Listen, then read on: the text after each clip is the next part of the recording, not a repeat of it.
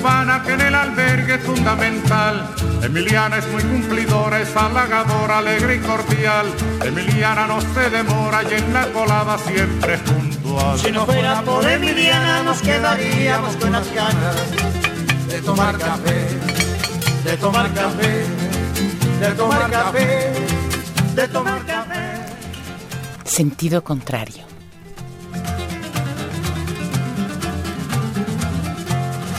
Emiliana por la mañana piensa en nosotros, piensa en usted.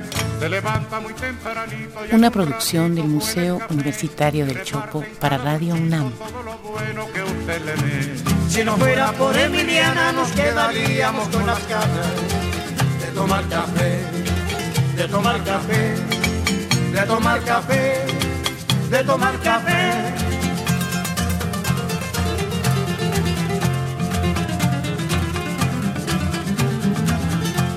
Emiliana es como una hermana que nunca, nunca dice que no. Emiliana tiende su mano a cualquier hermano trabajador. Su sonrisa es como la brisa por la mañana en que alumbra el sol. Si no fuera por Emiliana nos quedaríamos con las ganas de tomar café, de tomar café, de tomar café, de tomar café. Sentido contrario.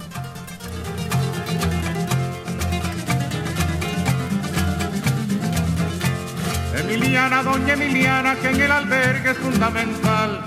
Si no fuera por Emiliana nos sentiríamos todos mal. Si no fuera por Emiliana, que en la colada siempre es puntual. Si no fuera por Emiliana nos quedaríamos con las ganas de tomar café, de tomar café, de tomar café. Con ustedes, Marcelino Perello.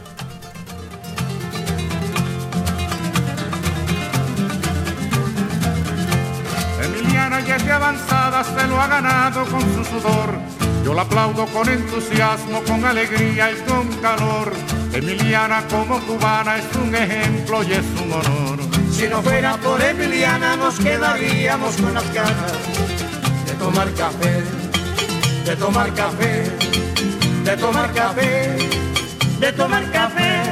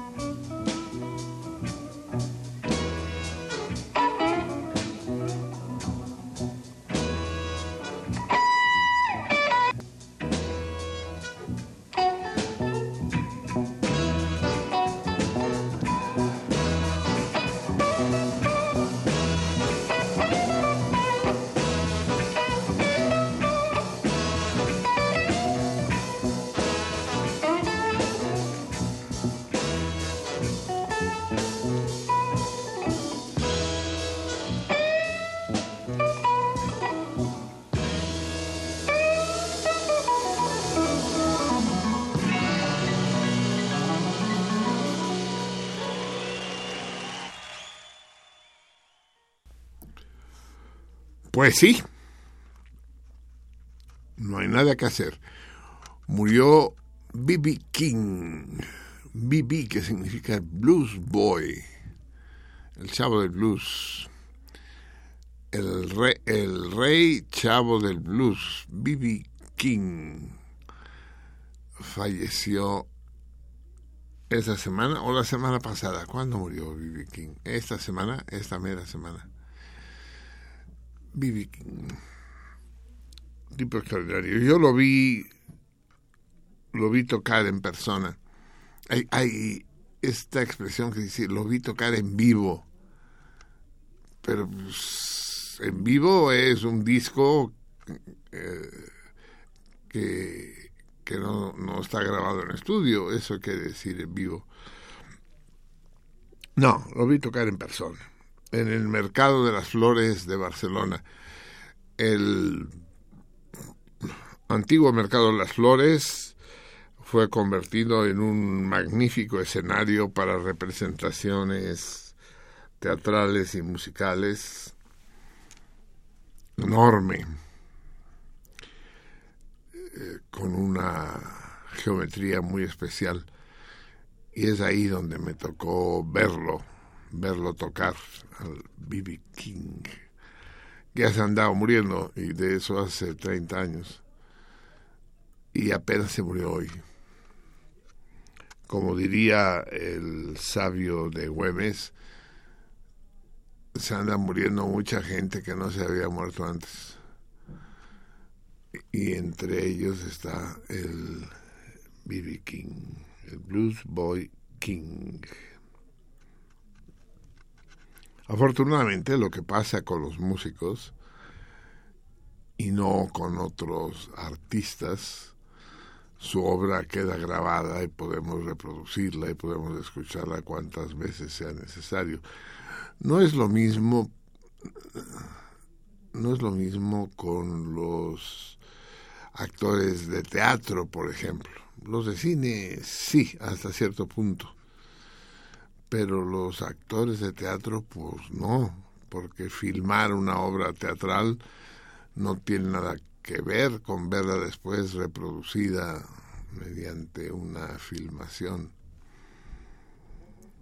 B.B. King es el responsable de este puente extraño que se generó entre el blues, el jazz, el blues y el rock digamos que el blues fue el vínculo que unió al al,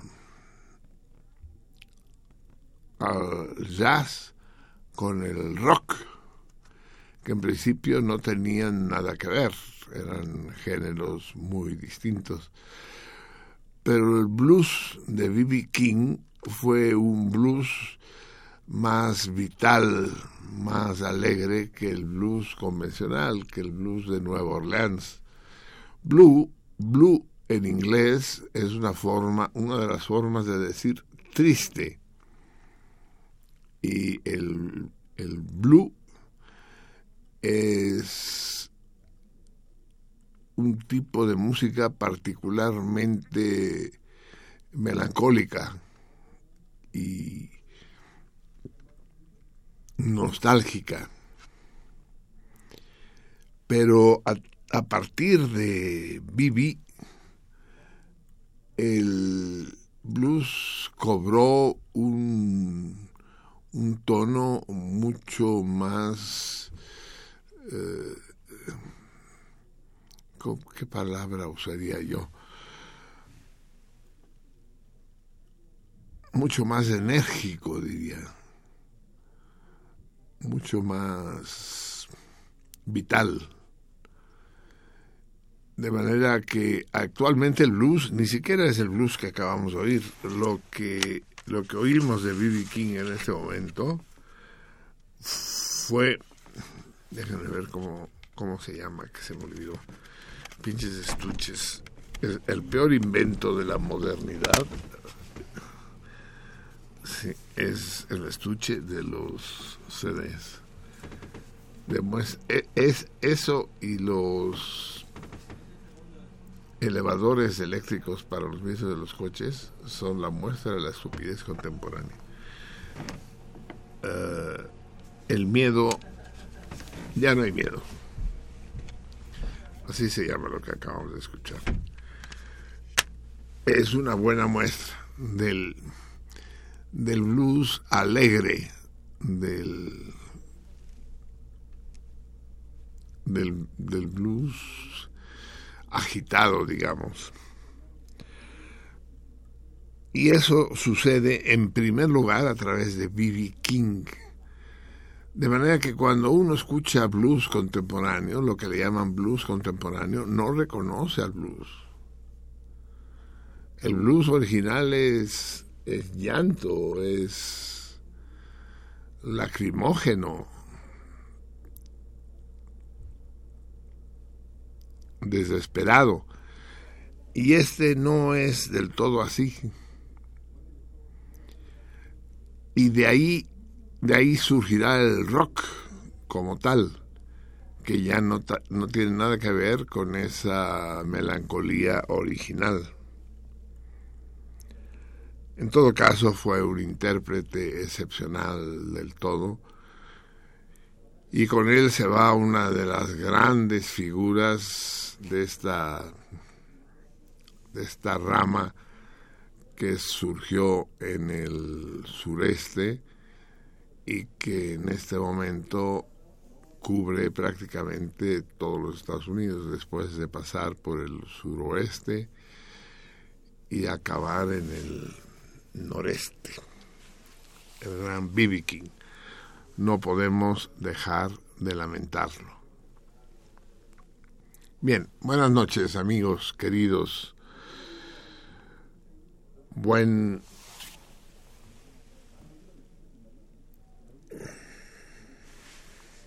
treinta floreal. Ulet. Pero ¿qué me puso aquí? ¿Qué me puso aquí el ULET y me dice agricultura. ¿Qué es eso de agricultura tú? ¿Qué querrá decir? No sé, tengo que leerlo todo para saber qué es la ULET. En español lo ponían como un bastón. ¿Y por qué dice agricultura tú? Pues son así en la agricultura. sí. Para, o sea, que no es de mecánica. Ok. Para aflojar la tierra. ¿eh? Uleta, agricultura. No. Dice, a ver, voy a, voy a ir traduciendo, a ver si nos aclaramos ustedes y yo de qué es la ULET. Uh, el ulet y la crochet son los dos útiles que se pueden encontrar en la extremidad de, una, de un largo bastón, el famoso bastón Thor. La ulet es utilizada por el pastor que cuida los, las ovejas mientras pastan para regresar las bestias que se separan de la manada al pasar el pastor puede eh, lanzarles piedras que regresan después y así regresan hacia el grupo. La, la parte ulet puede servir a recoger y a lanzar muy lejos y con precisión esta piedra o una pequeña un pequeño terrón arrancado todo eso sin necesidad de agacharse. Bueno, sepa la chingada que es esta madre, pero la explicación, la explicación está en chino. Parece ser que la ulet es una especie de pues, especie de bastón con un gancho al principio y que con ello uno recoge piedras y con ese mismo se los tira a los pobres, a las pobres ovejas. Eso debe ser. Puta, está cabrón. Pinches pastores franceses sádicos. Bueno, pues ese es el día, el, día de hoy. La ulet. Bien. Uh, alegrémonos de no ser ovejas en los tiempos en que se usaba la ULET y todavía a lo mejor se usa, pero no dice cómo se llama en español, eso sí, eso sí nos pasó de noche, no existe. En los países hispanoparlantes no se usa ese pinche instrumento sádico que sirve para tirar piedras a las pobres ovejas. Bien, entonces lo dejamos en francés. Bienvenidos pues a este 30 Floreal Ulet. Yo no sabía de esa costumbre de los pastores, tú, de tirarles piedras a las ovejas. Yo sabía que tenían perros y cosas de ese estilo, y con eso organizaban el rebaño pero ya de plano andarles tirando piedras y terrones ya está más cabrón. Bienvenidos pues amigos míos.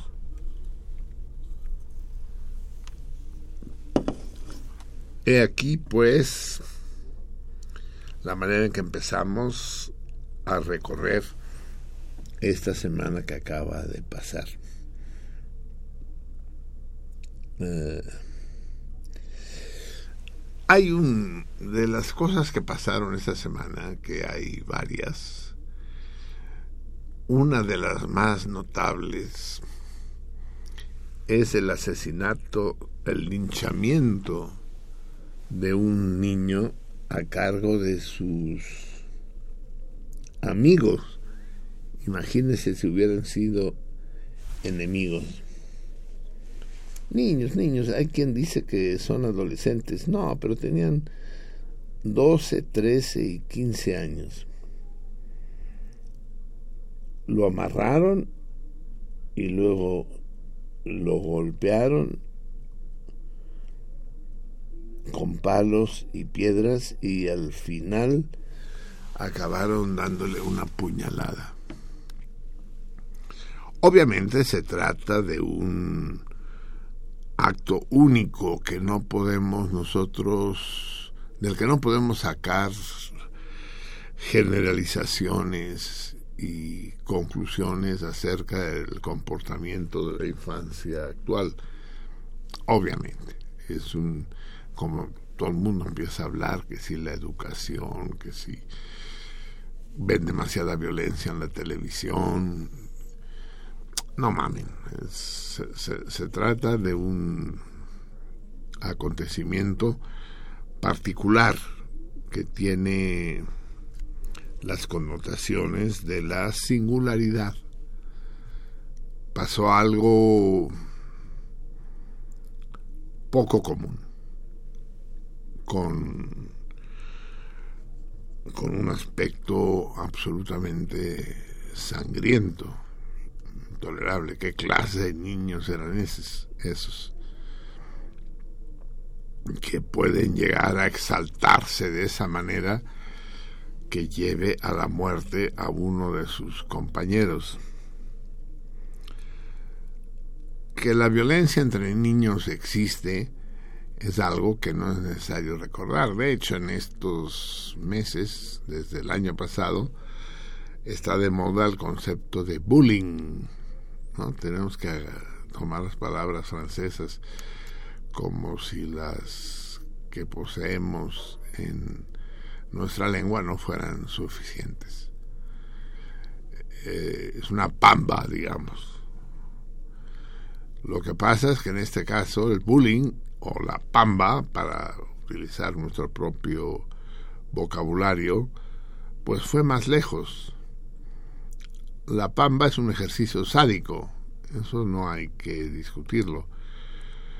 Yo he participado en pambas, alguna vez como pambeado y otras veces como pambeador.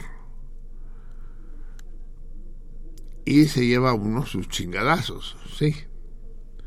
Y otro tipo de agresiones más obscenas que dolorosas. Eso existe, es el tánatos que vive en cada uno de nosotros. Pero en este caso las cosas fueron más lejos y lo acuchillaron.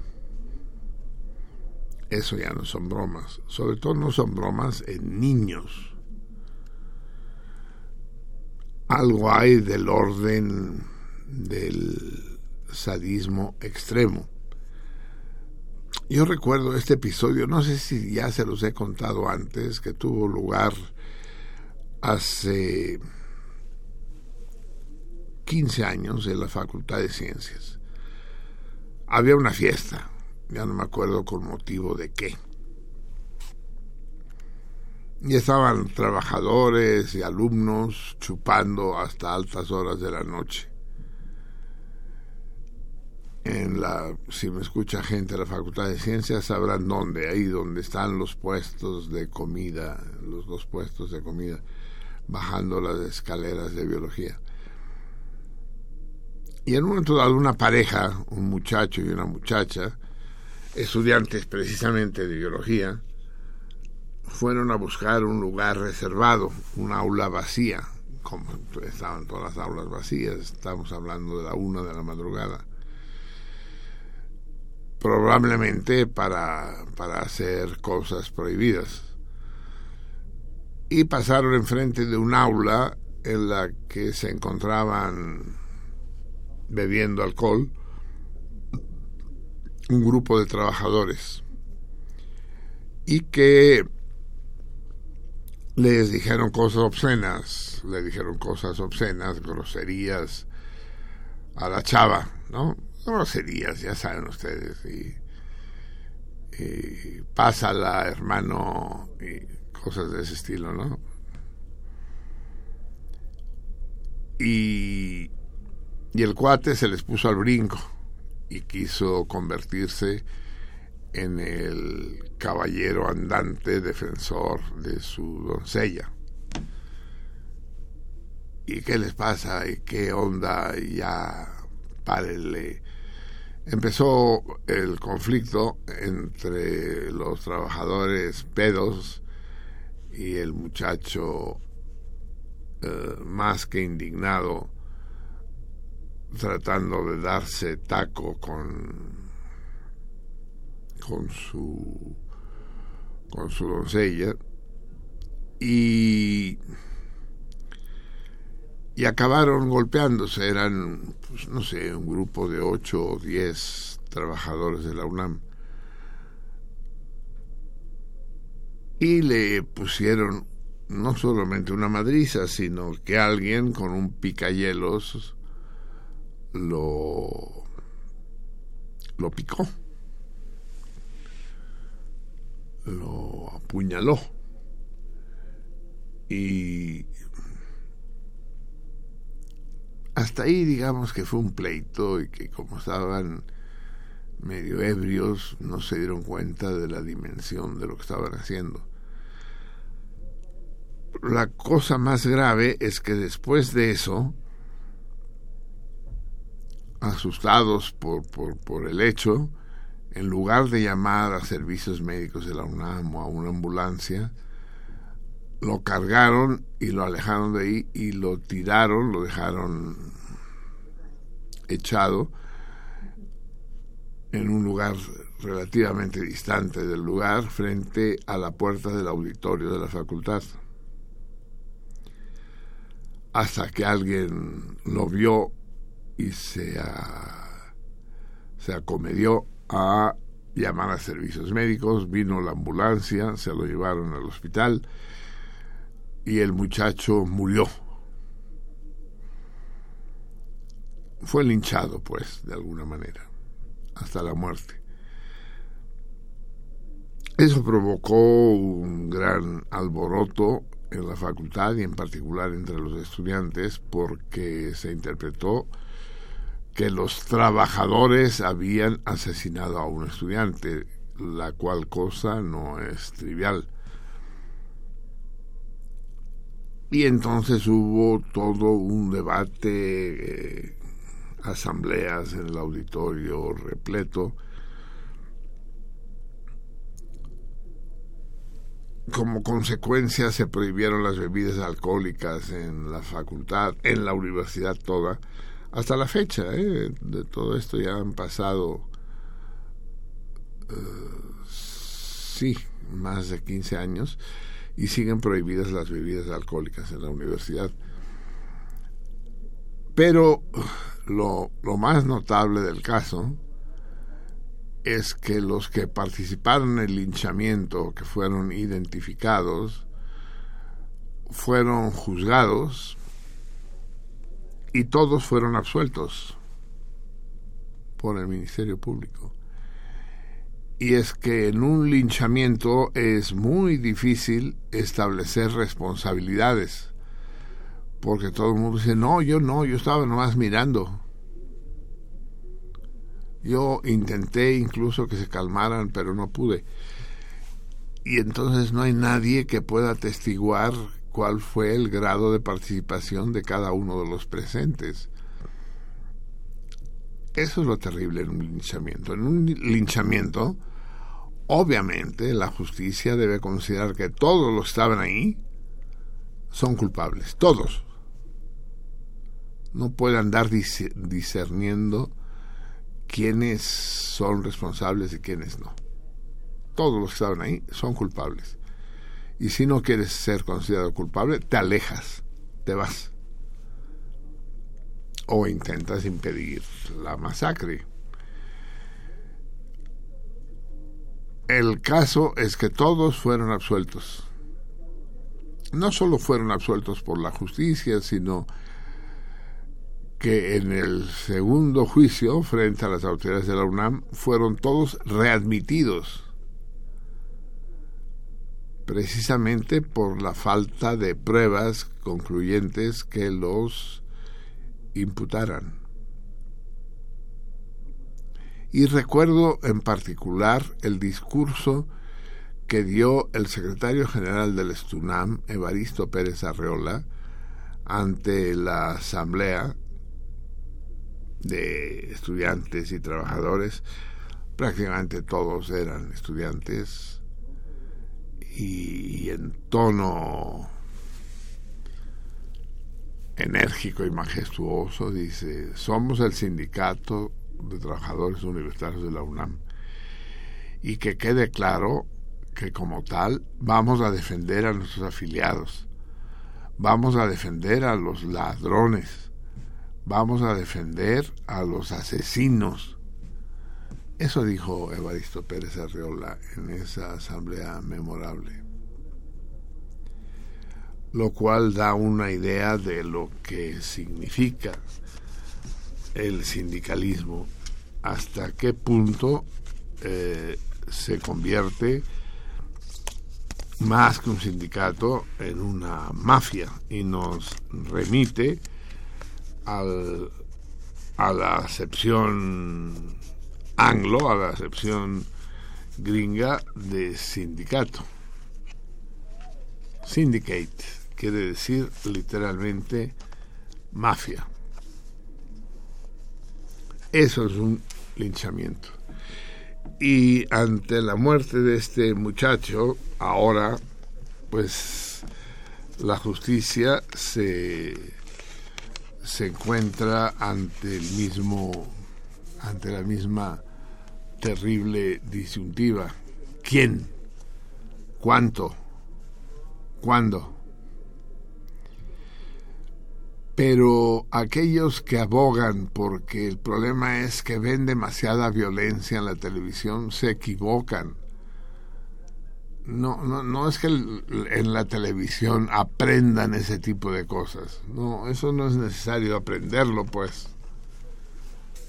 Hace 100 años, cuando no había televisión, sucedían también eh, el problema es que hay una violencia inherente en la en la sociedad y en la infancia. Y que esa violencia si se generaliza de lo que habla es de un malestar creciente, de un malestar irrefrenable. Y ya no es entre los jóvenes, es en los niños una pulsión de violencia asesina en este caso que, que va más allá de la bamba, que va al linchamiento.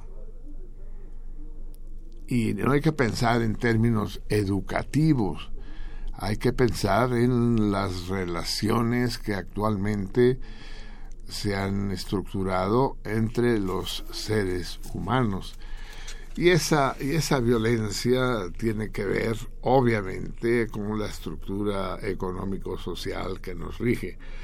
Tiene que ver, para no darle más vueltas, con el capitalismo, que es una estructura esencialmente violenta, que en lugar de hermanar a unos con otros, enfrenta a unos con otros, sin sin que yo tenga detalles de qué, quién, cómo.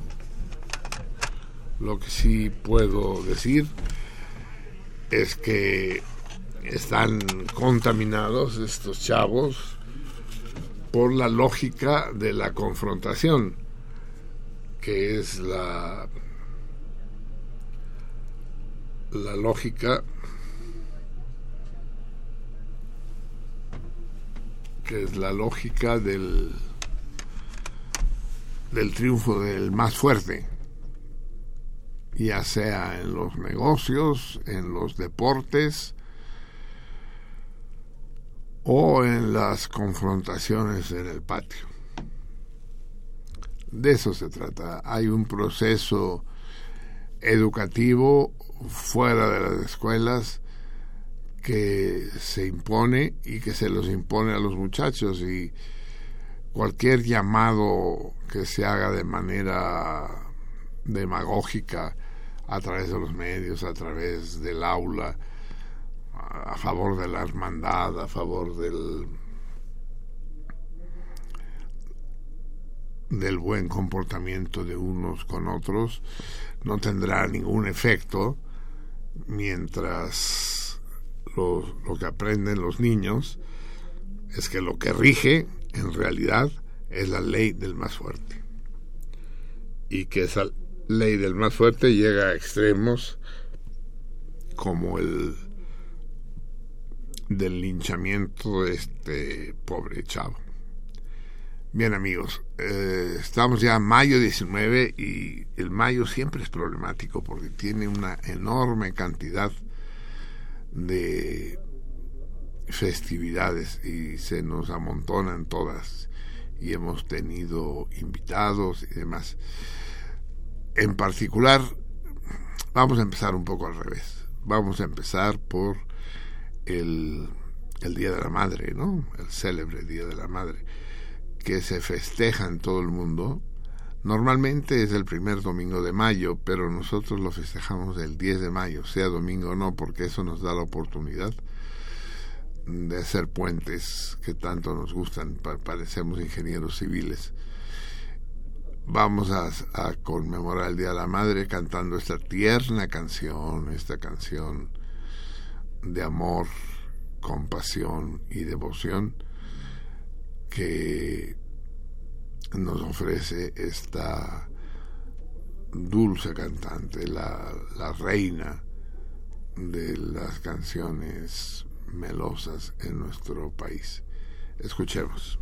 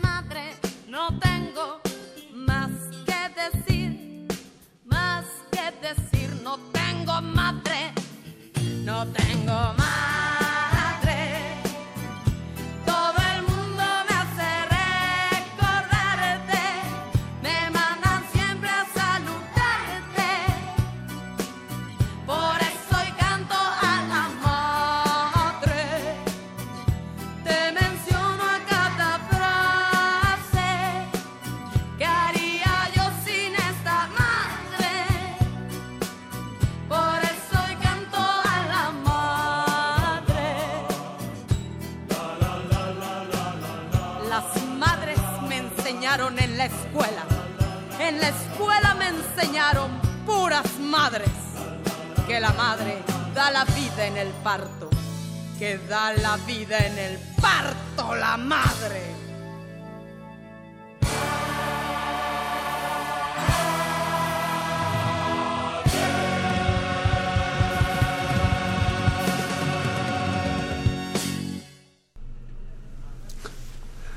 la gran Gloria Trevi. En fin, que fue grande antes del drama que vivió. En, en la actualidad como que perdió filo, ¿no?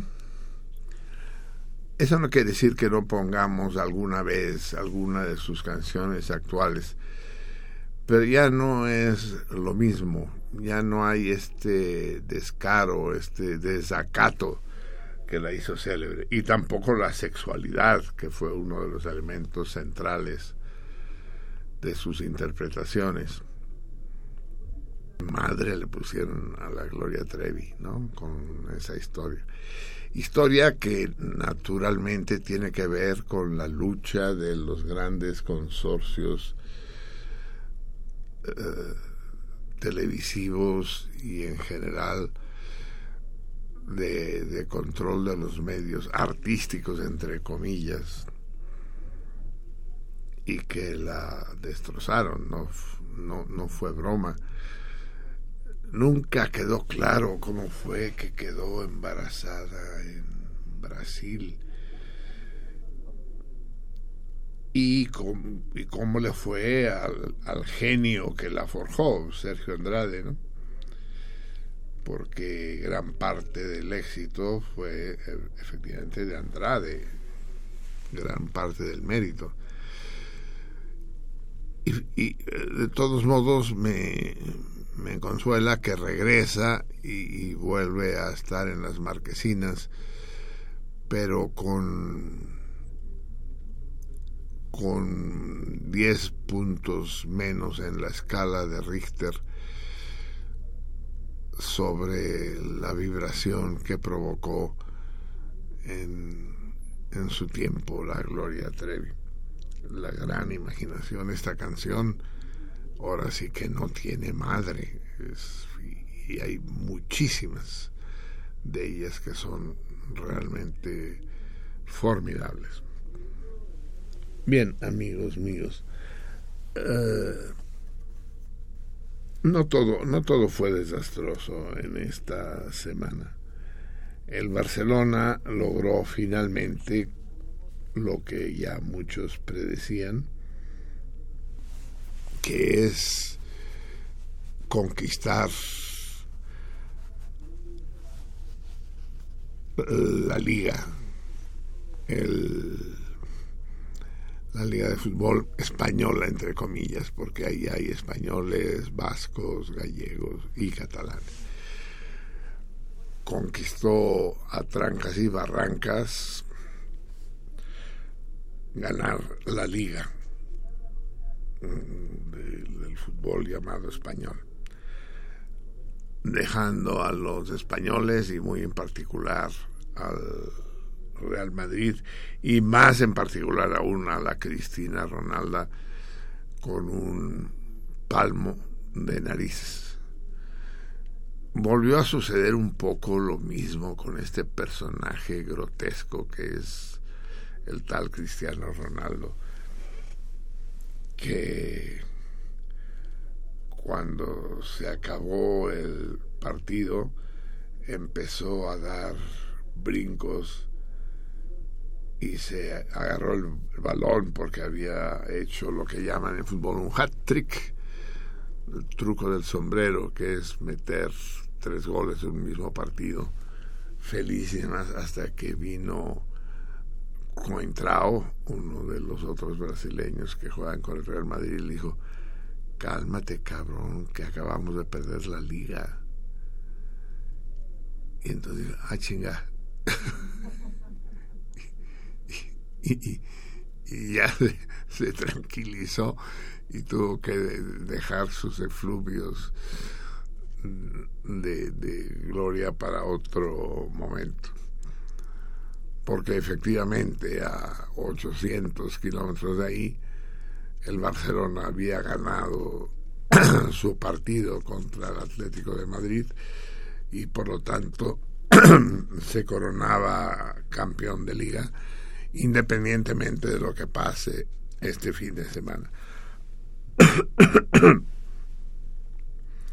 Realmente ver jugar al Barcelona es un espectáculo, un espectáculo que va más allá de lo deportivo, que tiene que ver con, con lo artístico, con, con, el, con el ballet o con el ajedrez, si ustedes quieren la manera en que se organizan, la manera en que se coordinan, la manera en que uno sabe lo que el otro está haciendo con toda precisión y, por yo desde niño, por razones obvias, le voy al Barcelona. Mi papá jugó con el Barcelona a principios del siglo pasado. Pero aunque no fuera así, la fascinación que ejerce desde hace años el juego del Barcelona no me concierne solo a mí, sino que concierne a muchos de los que me rodean. Hay algo del orden de la belleza, pero también del orden de la magia, del, del orden del... parecen el Holiday on Ice, no sé qué, qué, qué parece, no, el Holiday on Ice es demasiado vulgar, ¿no? Las Rockets, eh, ¿sí saben lo que son las Rockets? Alguna vez he hablado de las Rockets, este libro maravilloso que es el se ha traducido de varias maneras el título y nunca se ha traducido bien. Eh, la manera en que más se ha traducido y toda es, desastrosa es El atrapador en el campo de centeno, The Catcher in the Rye, es, es de Salinger. Es un libro imperdible. Aquellos de ustedes que no lo hayan leído, felicítense, alégrense, salten de júbilo porque esa es, e, e, e, es, esa gran alegría, ese extraordinario placer les espera. The Catcher in the Rye, el atrapador en el campo de centeno. Les voy a explicar por qué la complicación del título. El caso es que el personaje, el muchacho que es el protagonista, va a ver las, las Roquettes. Es un conjunto de baile donde hay puras muchachas y bailan en el Rockefeller Center, de ahí su nombre, Roquettes. Y el chavo se queda, es, es un chavo de los bajos fondos, pues, no, no es ningún ilustrado. Se las queda viendo con esa sincronización, con esa precisión, que todas parecen iguales, todas son idénticas, todas tienen la misma altura, la misma complexión. y, medita y dice, puta, la cantidad de horas que estas pobres chavas han debido pasar ensayando para llegar a esta sincronización a, este a esta armonía perfecta.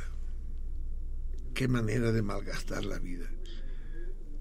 Pasar horas y horas cada día brincando y levantando las piernas hasta que todas se levantan exactamente de la misma manera, exactamente en el mismo momento. A mí me impresionó mucho la reflexión cuando la leí y ah, pero les decía The Catcher in the Rye finalmente gracias a mi hermano supe qué significa The Catcher in the Rye. Catcher es la misma palabra que se usa en el béisbol pues el, el que recibe la pelota que lanza el pitcher. Solo que en este caso y Rye es centeno en efecto. Pero no se trata del atrapador en el campo de Centeno, que puta pinche título absolutamente deforme. No. en Irlanda hay un río, no es en Irlanda, es en Gales creo. Hay un río que se llama The Rye, el Rye, ese río y en algún lugar de ese río hay un puente. Entonces existe la tradición de que si un muchacho y una muchacha caminando en sentido contrario se encuentran a mitad del puente, el muchacho tiene derecho a robarle un beso a la chava. De manera que el chiste está en coincidir el joven con la joven a mitad del puente y entonces uno tiene derecho a besarla. Entonces, The Catcher, como mexicanos lo vamos a entender mejor que otros. Se esconde entre la maleza esperando que pasen las muchachas.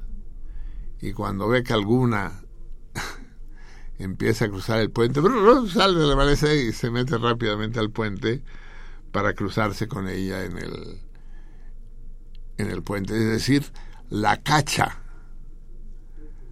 The catcher en el sentido de cachar. Y, y en ese momento les puede robar un beso. Ese es el sentido, el, el, el, no sé cómo traducirlo, porque podemos utilizar el verbo cachar en México, pero el, cachador en, en, el, en el río Ray, algo así. Pero ese es el, el sentido del, del título del libro de Salinger.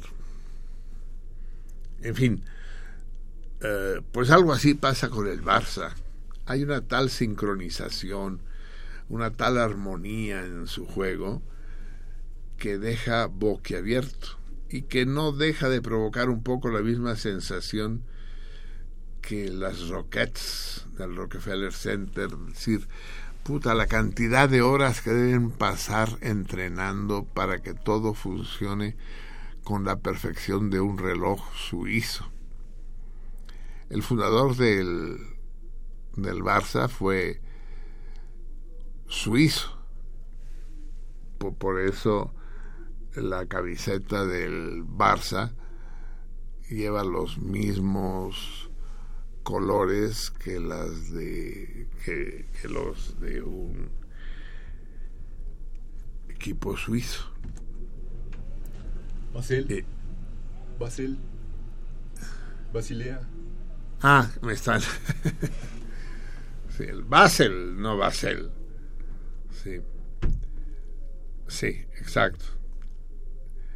Eh, es eh, John Gamper que había sido jugador del Basilea, emigró a Cataluña y ahí fundó el Barcelona y le puso a la camiseta los mismos colores que el, que el equipo del que provenía, el Basilea, el, el Basel, hace ciento y pico de años esto. Y a lo mejor de ahí proviene esta exactitud Suiza, pero, pero es más que eso, porque el Barça tiene un, un juego más improvisado, más, ahora sí que un juego juguetón, en donde eh, se convierte siempre en impredecible. Yo creo que el Barcelona fácilmente puede gustar incluso a gente a la que no le gusta el fútbol la manera en que se encuentran, la manera en que se adivinan los unos a los otros, es el, famoso, la famosa terna ofensiva formada por Messi, uh, Suárez y, ay, ¿cómo se llama? El Neymar es fascinante, en el, en el, estilo estricto de la palabra fascinante, hipnótico, del, del todo asombroso. Vamos a ver qué pasa, ¿no? Porque ahora viene la final de Copa contra el Atlético de Bilbao, que es todo lo contrario, que son unos cafres, unos monstruos que oponen a la finura y a la elegancia la fuerza, la, la energía imbatible, imbatible hasta que se encuentran con el Barça. Y después la, la vuelta de la Champions, del campeonato europeo. Y, incluso si no les gusta el Barça, véanlo, se los aconsejo el único, el único peligro que pueden correr es que les acabe gustando el fútbol. Porque en comparación con eso yo intento ver el fútbol mexicano. Siempre, durante muchos años, yo fui aficionado al fútbol mexicano, cuando no se pasaban todos los partidos por televisión como ahora. De niño le iba al Atlante. Mi papá me obligó a irle al Atlante porque tiene los mismos colores que el Barcelona y que el Basel. Pero ya después, cuando los Pumas pasaron a primera división, pues ya le fui a los Pumas. Pero me he ido desanimando porque es un cochinero. Es, no, no, no solo que no juegan demasiado bien, sino que la cantidad de trácalas y arreglos y, y movidas extrañas lo desanima a uno. Es difícil, es, es difícil. El fútbol mexicano es desanimante. Mientras esté en manos de Televisa, el fútbol mexicano no va a levantar cabeza. Y, y para acabar de fregar, está en manos del, Herrera y Compeán. No, no puede ser aquí más que en ningún otro lugar, en, en todos lados el fútbol profesional es un negocio, obviamente, no, no hay ninguna discusión. Pero esto se nota más aquí que en cualquier otro lado. ¿sí? El Piojo Herrera es un personaje impresentable, pues. Dice que sabe fútbol, pero eso lo dice él y lo dice Televisa, pero sí sabrá tanto finalmente en Brasil nos fue como siempre. Aquello que dicen, jugamos como nunca y perdimos como siempre. Sí, y, eso hace al Piojo Herrera un, un héroe. ¿Un héroe de qué, pues? No, no, no, no sacamos nada limpio de ahí. Ninguno de nuestros jugadores, de los que fueron a, a Brasil ha hecho carrera en los grandes equipos europeos, ni uno. Guardado tal vez, ¿no? Pero pues ya. Ochoa está sentado en, en la banca del no sé qué equipo flojo de la, de la Liga Española. Y el fútbol podría ser un, un deporte, es de hecho un deporte de gran difusión porque es el, el deporte más sencillo de todos. Las reglas no pueden ser más elementales, pues. Se trata de meter la pelota dentro de un arco sin tocarla con las manos. Eso es todo. Lo demás ya se ha añadido, que si el offside, que si los fouls, que si los penalties, todo eso se ha añadido. Existe la versión antigua del fútbol, que contrariamente a lo que se dice es italiana, no inglesa, el calcio vecchio, en donde se juega en las en las, las ciudades antiguas del centro de Italia como, como Pisa o, o Florencia, en que juega un barrio contra otro en un terreno de dimensiones arbitrarias y juegan tantos como puedan contra tantos como puedan, pueden ser 60 contra 80 y se puede jugar con las manos, con los pies, con las nalgas, con la cabeza, con lo que sea. Y no hay portería, sino simplemente hay que lograr que la pelota rebase la línea que defienden los contrarios. Y se meten unas putizas. Es, es maravilloso ver porque cuando lo representan actualmente, se visten de colores medievales y con banderas y música del, del siglo XIV. Maravilloso el calcio vecchio. Y de ahí surge, más simple no puede ser. Y actualmente conserva esa simpleza comparada con, por ejemplo, el béisbol, que es una- un auténtico enredo, es un es una complicación terrible entender las reglas y saber qué pasa, a quién le pasa y por qué le pasa. Es muy, muy difícil. O incluso el básquetbol. Va, vamos a oír un poco de música, amigos, porque ya se nos está echando el tiempo encima. El tiempo encimoso. Vamos a escuchar esta canción que ya escuchamos alguna vez, pero que es hermosísima y, y que habla de cierta consistencia extraña del amor, cierta textura del amor. La, la canción, la letra, es de un gran poeta, José María de Segarra, de la primera mitad del siglo XX, y la música es de una de las eh, iniciadoras del renacimiento de la canción catalana en cuanto se empezó a permitir en los últimos tiempos de Franco. Eh, se llama Canción del Deseo Farsante. Canción del Deseo Farsante. Ya saben cómo lo vamos a hacer. La vamos a escuchar. Chin, no tengo. Sí, a ver, a lo mejor me pueden poner auriculares. No, no tuve presente que para podérselas traducir necesitaría auriculares. Vamos a ver ojalá funcionen estos. Son como de juguete.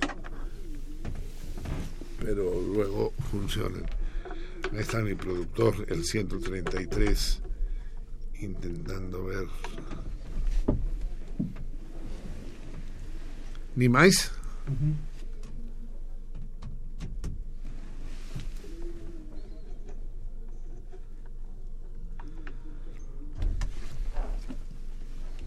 Sí. A ver, no oigo nada. No oigo, no oigo, no oigo, no oigo. No oigo, no oigo. Ahora creo que oigo, oigo, oigo, oigo, oigo. Qué extraña palabra esa de oigo, ¿no? Oigo. Resuelto. Así pues, escuchemos esta canción de Guillermina Mota, con letra de José María de Segarra, interpretada por Joan Manuel Serrat. La primera versión se las, la primera escucha se las voy traduciendo, en la segunda los dejo solos con Serrat. Escuchemos.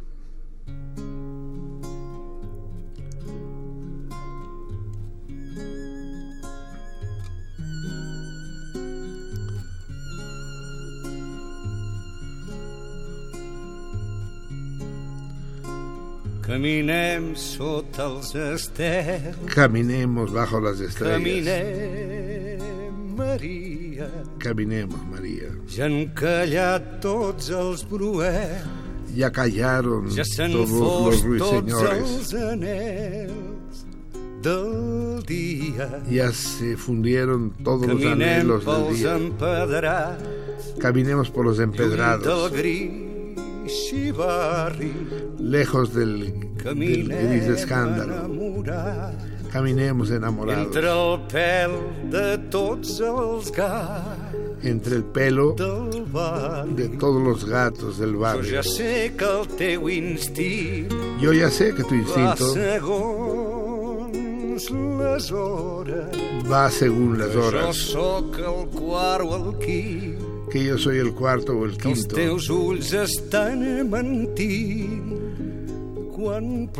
que tus ojos están mintiendo cuando lloras. Ya sé el piececito ligero, todos los puntos que calzas. También sé que moriré. Y María, también sé que eres falsa.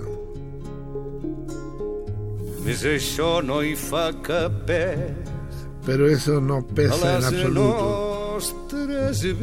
en nuestras vidas. Y en el mundo pocas cosas hay como, como hilar entre beso y beso. Mentiras. poden nuestras venas por el engaño pueden juntarse. y por tu inquietud extraña seré siempre un buen compañero de farsa. Caminemos bajo las estrellas.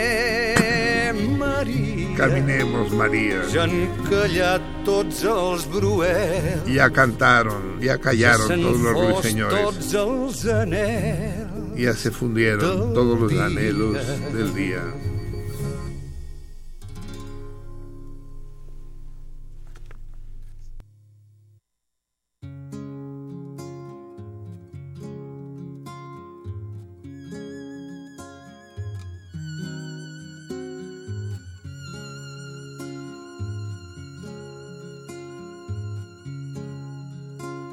Caminem sota els estels. Caminem, Maria. Ja han callat tots els bruels. Ja s'han fos tots els anels del dia. Caminem pels empedrats, lluny del gris i barri caminem enamorats entre el pèl de tots els gats del barri. Jo ja sé que el teu instint va segons les hores, que jo sóc el quart o el quint, que els teus ulls estan mentint quan plores. Jo ja sé el pauet lleuger, tots els punts que et calça. També sé que moriré i Maria també sé que ets falsa. Més això no hi fa cap pes a les nostres vides. I en el món poc que hi ha res com filant través i ves mentides. Nostres venes per l'engany poden ajuntar-se i pel teu neguit estrany seré sempre un bon company de farsa. Caminem sota els estels, caminem, Maria. Ja han callat tots els bruels, ja s'han fos tots els anels del dia.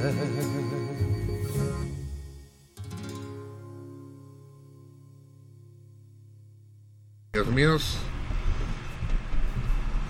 aquí estamos escuchando esta bellísima, bellísima, extraordinaria canción de Guillermina Mota y José María Segarra en esta interpretación que hace de ella, igualmente bella, el mejor, el mejor de los Serrats. A ver, tenemos que hablar un poco de la correspondencia, de los premios y de las preguntas que tengo muy abandonado. Ya les he dicho más de una vez que vamos a corregir eso, pero no acabo de hacerlo. Más que andarles prometiendo en vano, lo que tengo que hacer es corregir eso y llevar al punto la correspondencia de manera de animarlos a ustedes a también llevarla a cabo. Vamos a empezar a hacer eso. Vamos a, a ver, tres. Vamos a entregar los regalos que tenemos pendientes, pero por el amor de Dios, vamos a hacerlo ya. Vamos, mi vida, ya a tener la correspondencia al día. que no se nos atrase. Y la las llamadas que recibimos cuando estuvieron nuestros amigos cirqueros aquí, vamos a leerlas al aire lo antes posible. Hoy ya se nos echó el tiempo encima, pero les prometo que una vez más que vamos a regularizar todo esto porque es una parte muy importante del programa, ya que no tenemos contacto telefónico, vamos a tenerlo de todas las otras maneras posibles. Bueno, excepto internet que equivale al teléfono. Que a partir del próximo programa leeremos las las llamadas telefónicas que recibimos el día que nos visitaron los cirqueros. Y vamos a hacer una lista de todos los regalos que tenemos pendientes.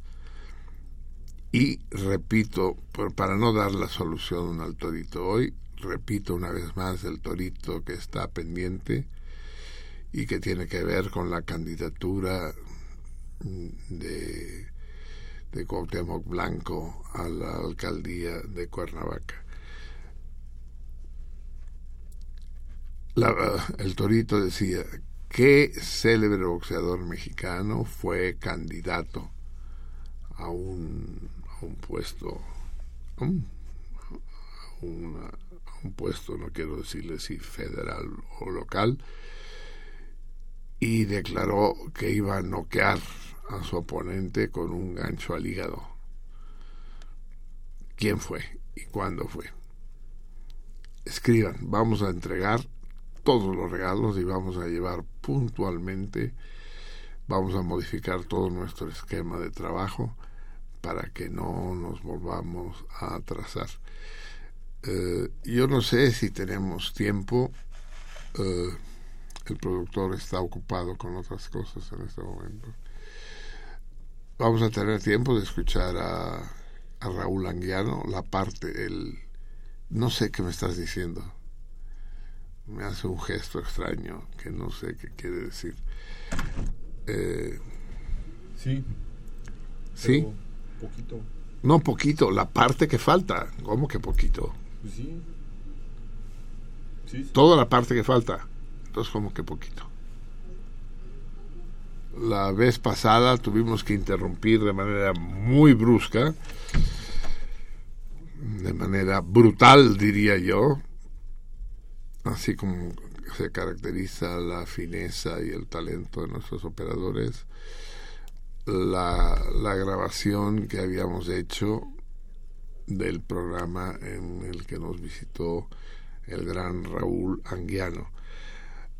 Eh, vamos pues a despedir el programa de hoy escuchando la parte la parte que nos faltó de esa de ese inicio del programa con Raúl Anguiano. Ya, ya no despido el programa. Lo despido de una vez. Vamos a escuchar pues ese final de la entrevista con Raúl Anguiano que vale. Lo que yo debería hacer es hacer todo el programa con repitiendo la entrevista íntegra, es porque toda vale mucho la pena. Pero vamos a escuchar seis o siete minutos que faltaron del fragmento que escogí para que lo reprodujéramos hoy. Así que, amigos míos, un abrazo muy estrecho. Que esta semana sea eh, mejor que la anterior y peor que la que sigue. Los abrazos, salmones. Hasta dentro de ocho días, Cardumen. Ya queda dicho, con eso queda marcada la línea del discurso anguiano que hoy recorreremos, pero, pero no vayan ustedes a creer que con Raúl Anguiano vamos a hablar exclusivamente de arte, de pintura. No, con Raúl Anguiano se pueden hablar de tantas cosas. Es un hombre tan multilateral, tan pues no tan vivido, porque vivir pues se vive uno, y si quiere uno 18 lustros acaba de cumplir en febrero Raúl Anguiano, 18 lustros, ya alcanzó usted su mayoría de edad, ¿no? Los 18, en su caso son lustros. Tenemos más de un radio escucha, sin duda, de 18 años, ¿no? Que debe estar considerando, debería estar considerando en este momento que por cada uno de los años que él vivió, Raúl Anguiano vivió cinco. Pero no es el vivir por el vivir. Son 18 lustros extraordinariamente intensos, don Raúl, en el que usted se enfrentó no solo a las grandes convulsiones sociales de nuestro país y del mundo, sino que se codeó con las grandes fi- figuras ¿no? del, del arte mundial. Me contaba usted hace rato y quiero que me lo repita. Ya le dije que no me anduviera contando hace rato en la cena para que no tuviera que repetir. Ahora se chinga. Dígame, eh, ¿cómo fue esa vez que pintó usted un retrato de Dalí? Bueno, estaba yo en París en 1967 y se anunció una demostración de Salvador Dalí en el Hotel Meurice, en la Rue de Rivoli, donde él llegaba a alojarse, donde yo habitaba en lugares cercanos, más baratos, más modestos, pero se anunciaba esa demostración. Y yo quise asistir, pero había colas, como decimos en México, o líneas de gente que aspiraba que se habían inscrito. Yo dije, quiero asistir a la demostración, pero usted no está inscrito, pero yo soy periodista mexicano, pero aquí hay que ser dibujante, traigo también mi cuaderno. Bueno, espérese usted, si alguien falta, le daremos acceso. Faltó alguno o dos de los registrados, me permitieron. Ya estaba el lobby o el vestíbulo del hotel cubierto con alfombra, cubierto a su vez con más de un centenar de muchachas, especialmente americanas, eh, francesas, japonesas y uno que otro hombre. Pero Dalí no estaba presente. Nos hizo esperar más de una hora. Por fin llegó Salvador Dalí, a quien yo conocía solamente en fotografías, empuñando un espadón a guisa de bastón, con capa dragona, con sus bigotes como los conocemos, Afilados. a- acompañado de gala y de algún ayudante y dos modelos. Entonces, a un caballete puso un cuaderno grande de dibujo para eh, impresionar a la audiencia y dijo en su acentacho, con su acentacho eh, catalán, español, en francés, moi, je suis contre l'Église catholique, parce que l'Église catholique finit par la fin en disant Amén. La Iglesia Católica termina diciendo Amén. La Iglesia Católica termina con el final. Exacto. Diciendo amén. Tandis que moi, je vais commencer por la fin. Eh, Voy a comenzar por el fin. Enseñant mon chef d'œuvre que je sais déjà que ça sera un chef d'œuvre. Entonces dice, yo sé que será una obra maestra. Primero firmó y después hizo un caballero con pues, y un caballo y un jinete con óvalos y círculos rapidísimo. Voilà. Y así empezó. Empezó por la firma, pues. Exacto. Ya sabía de antemano que aquello sería una obra maestra. Exacto. Y luego pu- citó a las dos modelas sobre un plástico de transparente, de, de- de un sillón o sofá de plástico transparente, semidesnudas, y todo el mundo a dibujar. Todos se pusieron a dibujar.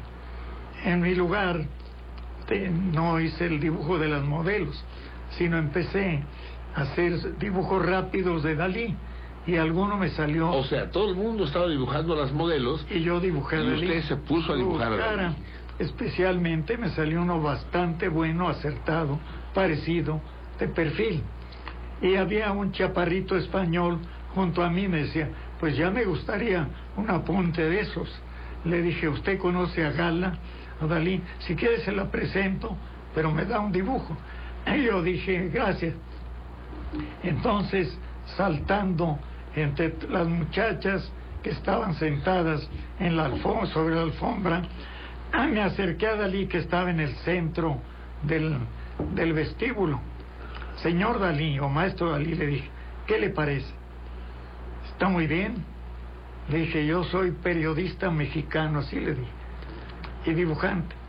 ¿Lo firmaría usted para el periódico Novedades, donde lo voy a publicar? Claro que sí. Y tengo el dibujo donde dice, para el periódico Novedades, Dalí, su, firma en este en, en- que no se puede confundir, inconfundible. Y lo publiqué en Novedades con toda la anécdota y tengo, conservo el dibujo en mi cuaderno. Esa fue mi única eh, experiencia o contacto personal, pero conozco su obra, lo admiro porque era un gran dibujante, cosa que ya en finales del siglo XX principios del XXI es una verdadera carencia de los artistas plásticos. No saben dibujar, pocos dibujan. Raúl Anguiano Dixit.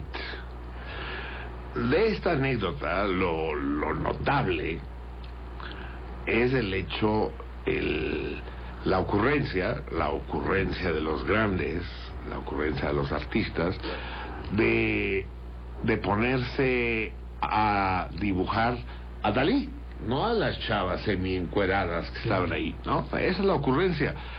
Ocurrencia que sin duda el propio Dalí celebró, Sí. porque de otra manera le hubiera dicho yo no ando regalando mi firma, sino más, ¿no? Esa firma que como usted mismo cuenta, ponía él antes que el dibujo, ¿no? El hecho de que lo haya firmado quiere decir que estaba autentificando, que estaba, eh, que aprobaba El dibujo. el, el, el, el, el- el dibujo de Anguiano, sin duda alguna, ¿no? El gesto ahí es el gesto de Anguiano, de ponerse a dibujar al dibujante. Es- eso es notable. Bien, amigos míos, ya ven ustedes eh, nuestro CPU. nuestro CPU, nuestro Pentium ya que de 7, 8, nos dice que dentro de 35 minutos eh, será el aniversario del nacimiento de Salvador Dalí, ¿no? Que mañana, 11 de mayo, se cumplirán 101 años del nacimiento de Dalí, que por lo tanto habría nacido el 11 de mayo de 1904, ¿no? llevando mu- el nombre, ¿Cómo? llevando el nombre de un hermano fallecido y teniendo que llevar flores a una tumba Que llevaba con, su nombre. con su mismo nombre. Era del siglo XX entonces, Salvador. Así es, Sí. de 1904. Siglo XX, Era, era de o- mi siglo. 11 años mayor que usted. Porque miren ustedes, del siglo XIX todavía son Clemente Orozco, Doctor Atl, Diego Rivera, Picasso, etcétera. Siqueiros también. Siqueiros también Sí. del siglo XIX. Del XX, desde Frida Kahlo, Chávez Morado, Salce, yo diría también, los tres viejos mejores que éramos sobrevivientes de esa generación eran Alfredo Salce, que nació en 1908 en Michoacán, José Chávez Morado, que nació en 9 en Guanajuato, Raúl Anguiano, que yo nací en 15 en Guadalajara. Éramos los tres viejos de ese movimiento, de esa generación de pintura mexicana. Todavía les guardé, les tributé un homenaje en mi mural Historia de la Pintura Mexicana en East Los Angeles College, en Los, en Los Ángeles, en, en un mural, eh, biografía de la pintura mexicana. Todavía en vida, Chávez Morado y Alfredo Salce. ahí están. Es, es, eh, eh, este mural de Los Ángeles, en que hace usted una, usted lo llama biografía. De la pintura De la mexicana. pintura mexicana. Es un, es un mural de grandes dimensiones. ¿no? de setenta y tantos metros cuadrados que pinté físicamente en 70 días, pero con muchos meses de preparación, de estudios, cada figura, cada retrato, tengo varios apuntes de Diego Rivera, de Siqueiros, de, de Tamayo, etcétera, de Guerrero Galván, que olvidaba en este momento, uno de los más geniales pintores jaliscienses. Javier Guerrero. No, no. No. Jesús Guerrero Ah, Galván. claro. Javier Guerrero es otro gran pintor. Así es. Pero Jesús Guerrero Galván fue mi compañero desde niño, siendo yo teniendo 15 años y él veintitantos. Ya era un gran maestro a los 18, 20 años de edad, porque había estado cinco años con el gran maestro académico José Vizcarra. Y murió pues ya hace tiempo, estuvo casado con Deva Garro, hermana de Elena Garro, que fue esposa de Octavio Paz. Así es. Sí, ustedes ya lo saben bien, pero no está más de más recordarlo. Raúl Anguiano forma parte, digamos, de la segunda ola, del segundo tsunami, deberíamos decir hoy, del muralismo mexicano. Después de, lo, de los grandes viejos, él, él habla de que ya era un viejo cuando todavía era joven. Después de los grandes viejos, después de la gran tríada de Orozco, Rivera y Siqueiros, sigue esa segunda ola, en donde están Raúl Anguiano y están algunos de los que él ya ha mencionado, Chávez Morado, O'Gorman, González sí. Camarena, ¿no? Eh, González Camarena. Así es. Sí. Esa es la segunda gran ola, ¿no? Del muralismo mexicano. A, a ella pertenece usted. Segunda ola, usted es fundador del taller de la gráfica mexicana, nada menos, ¿no? En 1937 fundamos el taller de gráfica popular. ¿Quiénes fuimos los primeros fundadores? Ya estaba en decadencia la Liga de Escritores y Artistas Revolucionarios. De la que usted también formó También parte. formé parte. El último presidente de ella era el escritor Hermilo Abreu Gómez. Nada menos. que por toda la grilla interna, como decimos ahora la grilla, etcétera, estaba ya decepcionado, ya renunció, se acabó. Pero fundamos el taller de gráfica popular. Javier Guerrero, eh, Leopoldo Méndez, Alfredo Salce, O'Higgins, yo, entre otros. Pero el primer, la primera litografía que se realizó ahí la hice yo en 1937, un Emiliano Zapata, la primera litografía del taller de gráfica popular, que se imprimió en 38 porque no teníamos todavía la prensa, pero es el primer grabado.